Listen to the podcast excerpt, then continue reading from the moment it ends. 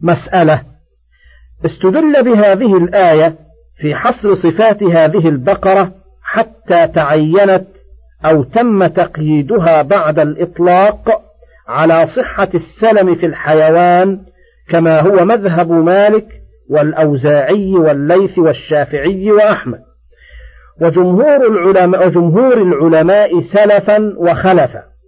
بدليل ما ثبت في الصحيحين عن النبي صلى الله عليه وسلم لا تنعت المرأة المرأة لزوجها كأنه ينظر إليها.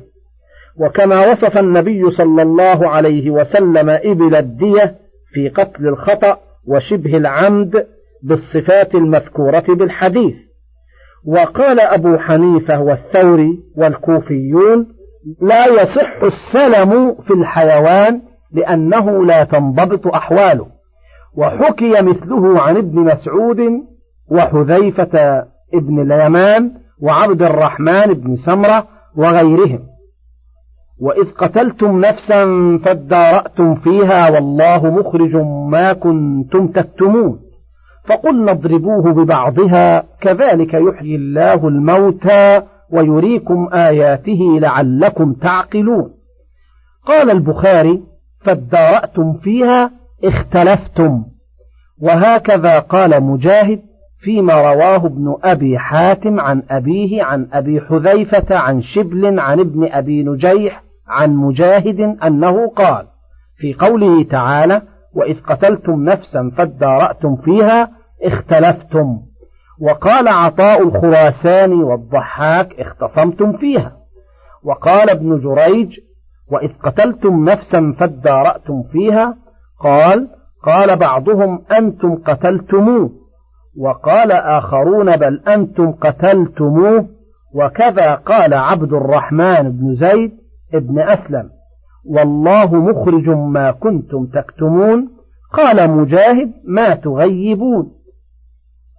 وقال ابن أبي حاتم حدثنا عمرة بن أسلم البصري حدثنا محمد بن الطفيل العبدي حدثنا صدقة بن رستم سمعت المسيب بن رافع يقول ما عمل رجل حسنة في سبعة أبيات إلا أظهرها الله وما عمل رجل سيئة في سبعة أبيات إلا أظهرها الله وتصديق ذلك في كلام الله والله مخرج ما كنتم تكتمون فقلنا اضربوه ببعضها.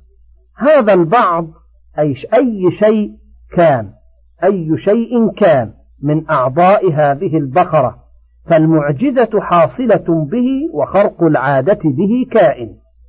وقد كان معينا في نفس الأمر فلو كان في تعيينه لنا فائدة تعود علينا في أمر الدين أو الدنيا لبينه الله تعالى لنا ولكنه أبهمه ولم يجئ من طريق صحيح عن معصوم بيانه فنحن نبهمه كما أبهمه الله. ولهذا قال ابن أبي حاتم حدثنا أحمد بن سنان حدثنا عفان بن مسلم حدثنا عبد الواحد بن زياد حدثنا الأعمش عن المنهال بن عمرو عن سعيد بن جبير عن ابن عباس قال إن أصحاب بقرة بني إسرائيل طلبوها أربعين سنة حتى وجدوها عند رجل في بقر له وكانت بقرة تعجبه قال فجعلوا يعطونه بها فيأبى حتى أعطوه ملء مسكها دنانير. فذبحوها فضربوه يعني القتيل بعضو منها فقام تشحب أوداجه دما. فقالوا له من قتلك؟ قال قتلني فلان. وكذا قال الحسن وعبد الرحمن بن زيد بن أسلم أنه ضرب ببعضها. وفي رواية عن ابن عباس أنه ضرب بالعظم الذي يلي الغضروف. وقال عبد الرزاق أنبأنا معمر قال قال أيوب عن ابن سيرين عن عبيدة ضربوا القتيل ببعض لحمها. قال معمر قال قتادة ضربوه بلحم فخذها فعاش فقال قتلني فلان. وقال وكيع بن الجراح في تفسيره حدثنا النضر بن عربي عن عكرمة فقلنا اضربوه ببعضها فضرب بفخذها فقام. فقال قتلني فلان. قال ابن أبي حاتم وروي عن مجاهد وقتادة وعكرمة نحو ذلك. وقال السدي فضربوه بالبضعة التي بين الكتفين فعاش. فسألوه فقال قتلني ابن أخي. وقال أبو العالية أمرهم موسى عليه السلام أن يأخذوا عظما من عظامها فيضربوا به القتيل. ففعلوا فرجع إليه روحه فسمى لهم قاتله ثم عاد ميتا كما كان.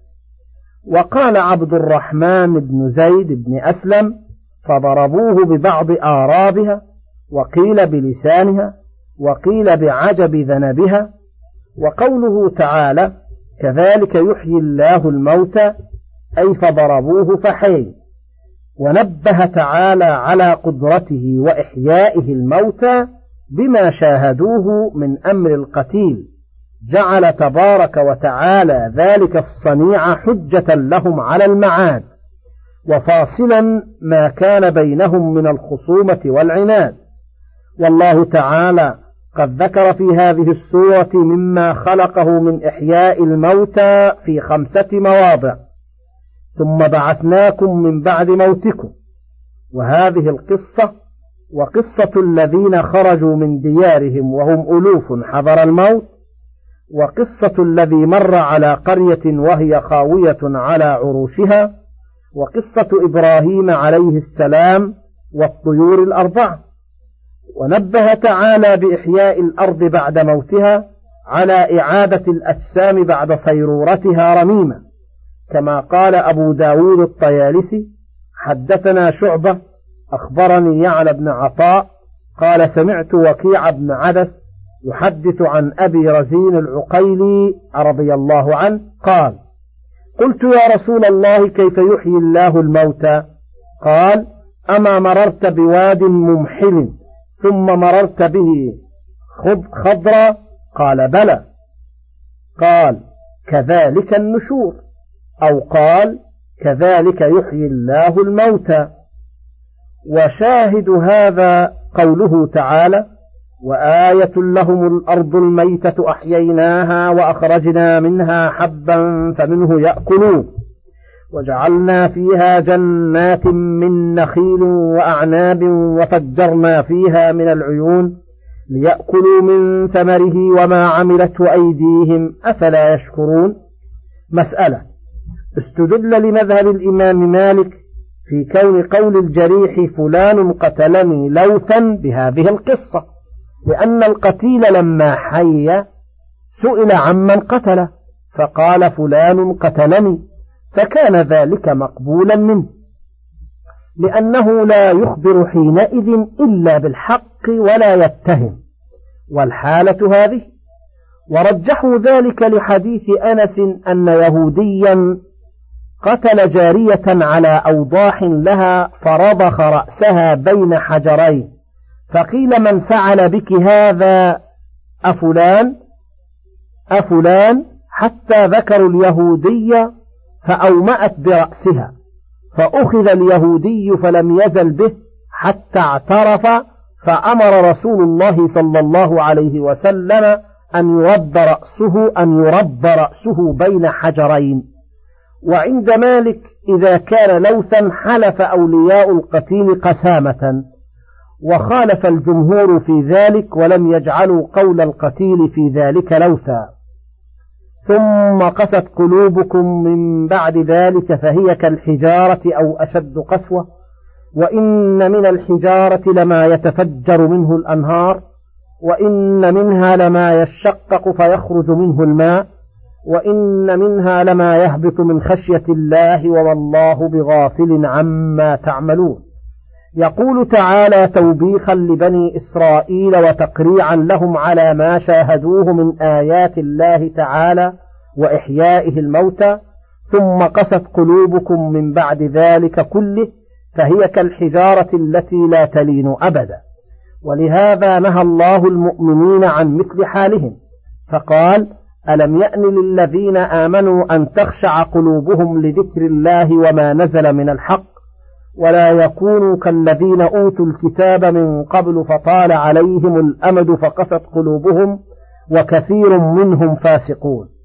قال العوفي في تفسيره عن ابن عباس لما ضرب المقتول ببعض البقرة جلس أحيا ما كان قط فقيل له من قتلك؟ قال بنو أخي قتلوني ثم قبض. فقال بنو أخيه حين قبضه الله والله ما قتلناه. فكذبوا بالحق بعد أن رأوه.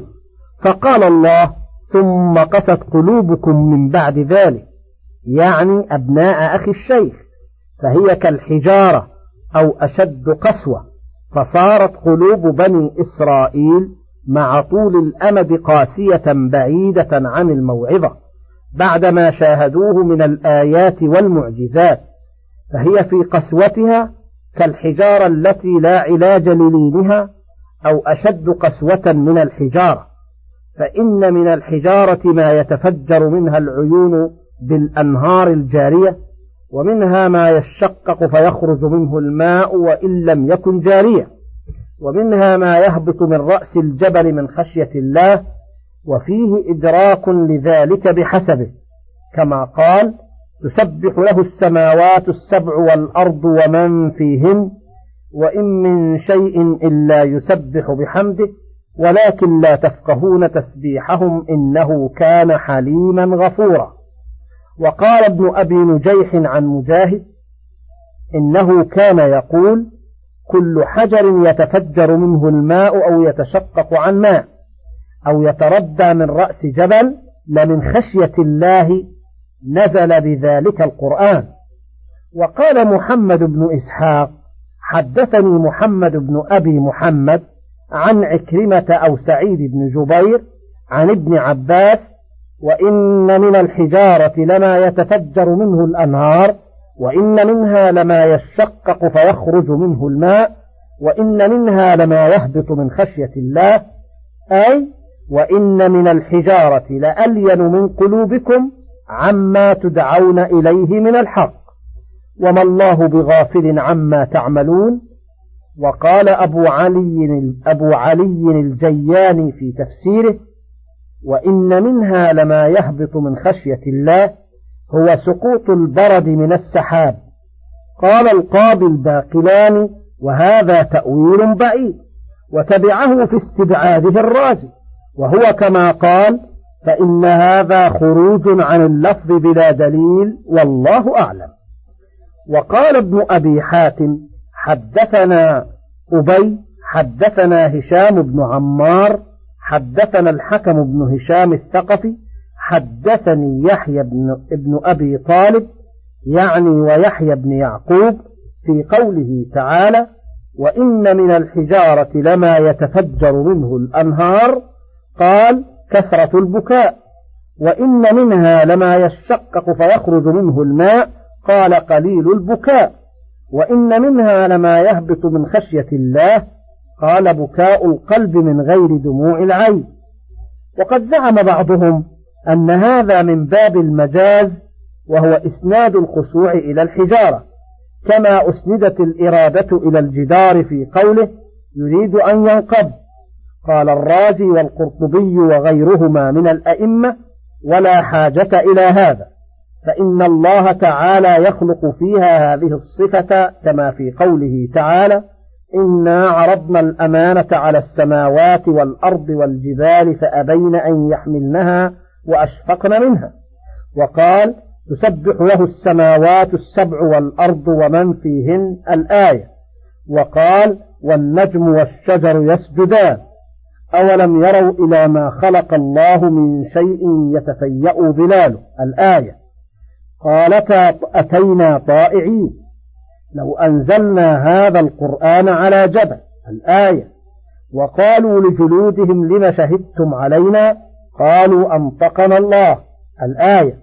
وفي الصحيح هذا جبل يحبنا ونحبه وكحنين الجذع المتواتر خبره.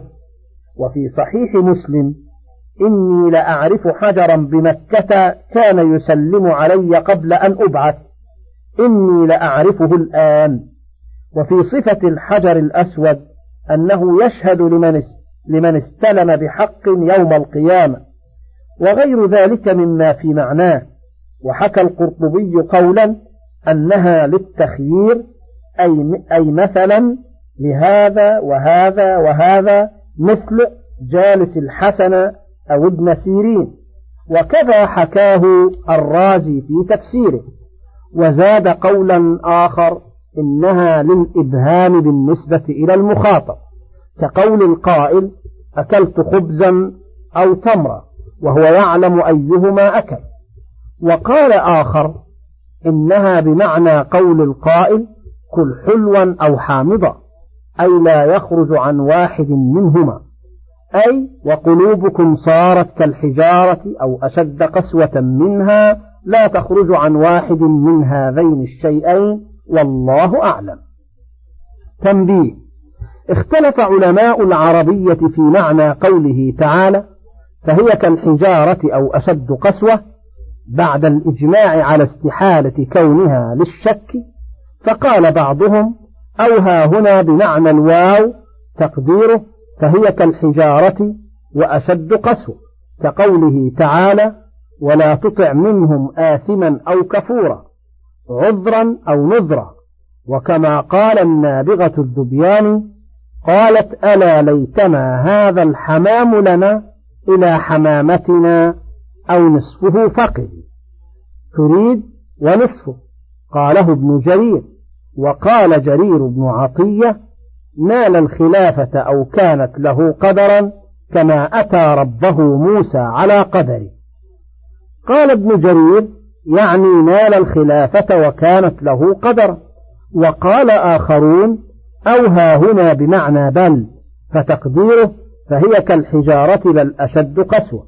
وكقوله إذا فريق منهم يخشون الناس كخشية الله أو أشد خشية. وأرسلناه إلى مئة ألف أو يزيدون فكان قاب قوسين أو أدنى وقال آخرون معنى ذلك فهي كالحجارة أو أشد قسوة عندكم حكاه ابن جرير. وقال آخرون المراد بذلك الإبهام على المخاطب كما قال أبو الأسود أحب محمدا حبا شديدا وعباسا وحمزة والوصية. فإن يك حبهم رشدا أصبه وليس بمخطئ إن كان غيا. وقال ابن جرير قالوا ولا شك أن أبا الأسود لم يكن شاكا في أن حب من سمى رشد ولكنه أبهم على من خاطبه. قال وقد ذكر عن أبي الأسود أنه لما قال هذه الأبيات قيل له شككت فقال كلا والله. ثم انتزع بقول الله تعالى وإنا أو إياكم لعلى هدى أو في ضلال مبين فقال أو كان شاكا من أخبر بهذا؟ من الهادي منهم ومن الضال؟ وقال بعضهم معنى ذلك فقلوبكم لا تخرج عن أحد هذين المثلين. إما أن تكون مثل الحجارة في القسوة وإما أن تكون أشد منها في القسوة قال ابن جرير ومعنى ذلك على هذا التأويل فبعضها كالحجارة قسوة وبعضها أشد قسوة من الحجارة وقد رجحه ابن جرير مع توجيه غيره. قلت وهذا القول الأخير يبقى شبيها بقوله تعالى مثلهم كمثل الذي استوقد نارا مع قوله أو كسيب من السماء وكقوله والذين كفروا أعمالهم كسراب بقيع. مع قوله أو كظلمات في بحر لجي الآية. أي إن منهم من هو هكذا ومنهم من هو هكذا والله أعلم. وقال الحافظ أبو بكر بن مردويه حدثنا محمد بن أحمد بن إبراهيم حدثنا محمد بن أيوب حدثنا محمد بن عبد الله بن أبي الثلج حدثنا علي بن حفص حدثنا إبراهيم بن عبد الله بن حاطب عن عبد الله بن دينار عن ابن عمر أن رسول الله صلى الله عليه وسلم قال لا تكثروا الكلام بغير ذكر الله فإن كثرة الكلام بغير ذكر الله قسوة القلب. وإن أبعد الناس من الله القلب القاسي. رواه الترمذي في كتاب الزهد من جامعه عن محمد بن عبد الله بن أبي الثلج صاحب الإمام أحمد به. ومن وجه آخر عن إبراهيم بن عبد الله بن الحارث بن حاطب به وقال غريب لا نعرفه إلا من حديث إبراهيم. وروى البزار عن أنس مرفوعا أربع من الشقاء جمود العين وقساوة القلب وطول الأمد والحرص على الدنيا. أفتطمعون أن يؤمنوا لكم وقد كان فريق منهم يسمعون كلام الله ثم يحرفونه من بعد ما عقلوه وهم يعلمون.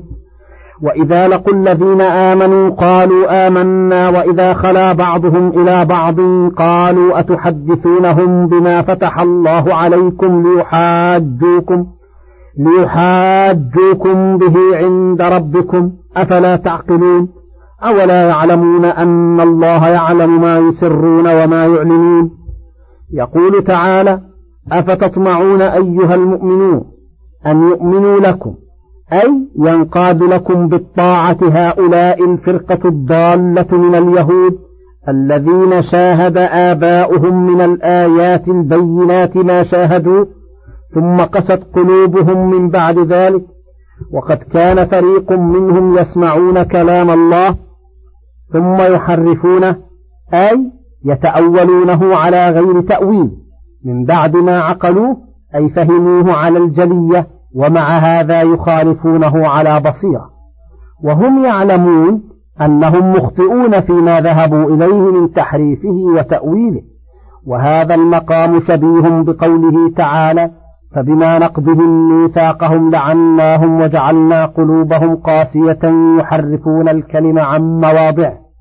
قال محمد بن إسحاق حدثني محمد بن أبي محمد عن عكرمة أو سعيد بن جبير عن ابن عباس أنه قال ثم قال الله تعالى لنبيه صلى الله عليه وسلم ولمن معه من المؤمنين يوئسهم منهم أفتطمعون أن يؤمنوا لكم وقد كان فريق منهم يسمعون كلام الله وليس قوله يسمعون التوراة كلهم قد سمعها ولكن هم الذين سألوا موسى رؤية ربهم فأخذتهم الصاعقة فيها.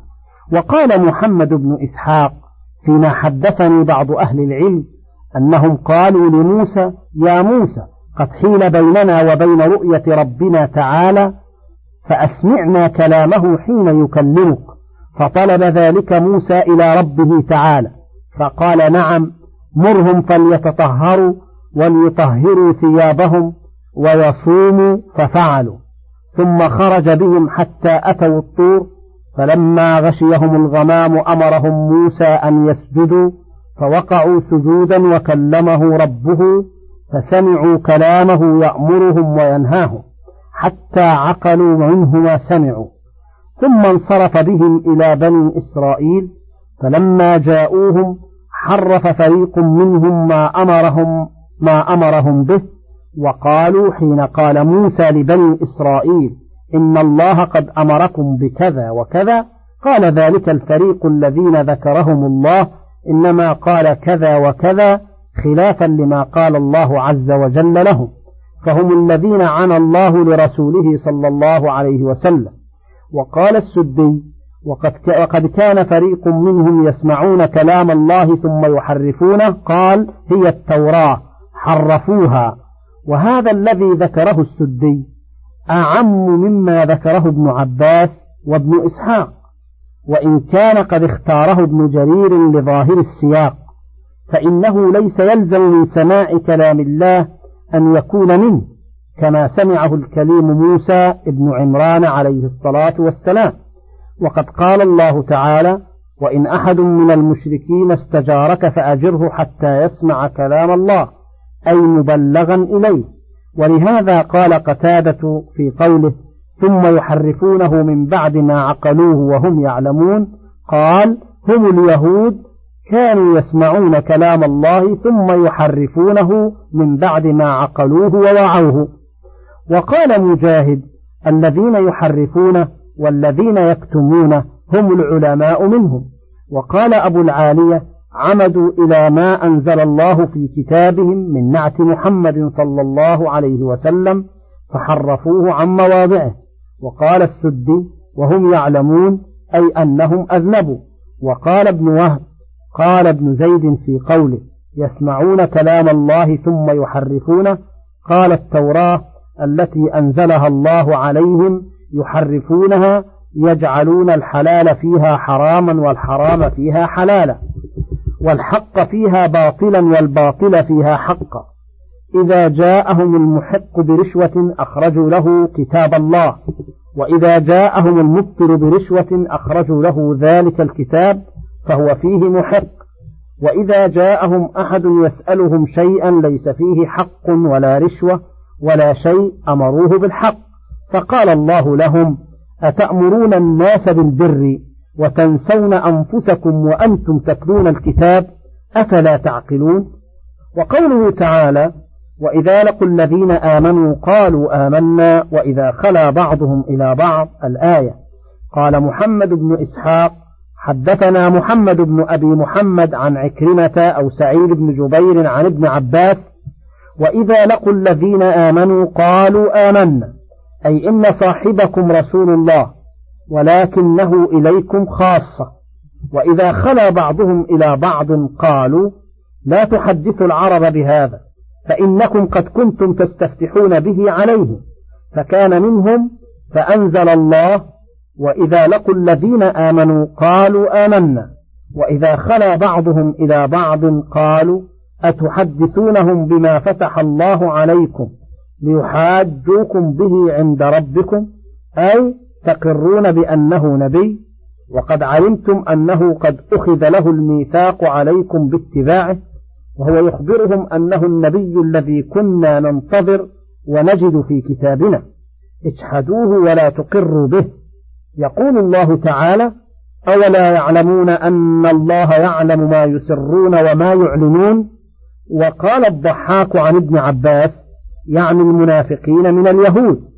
كانوا إذا لقوا أصحاب محمد صلى الله عليه وسلم قالوا آمنا.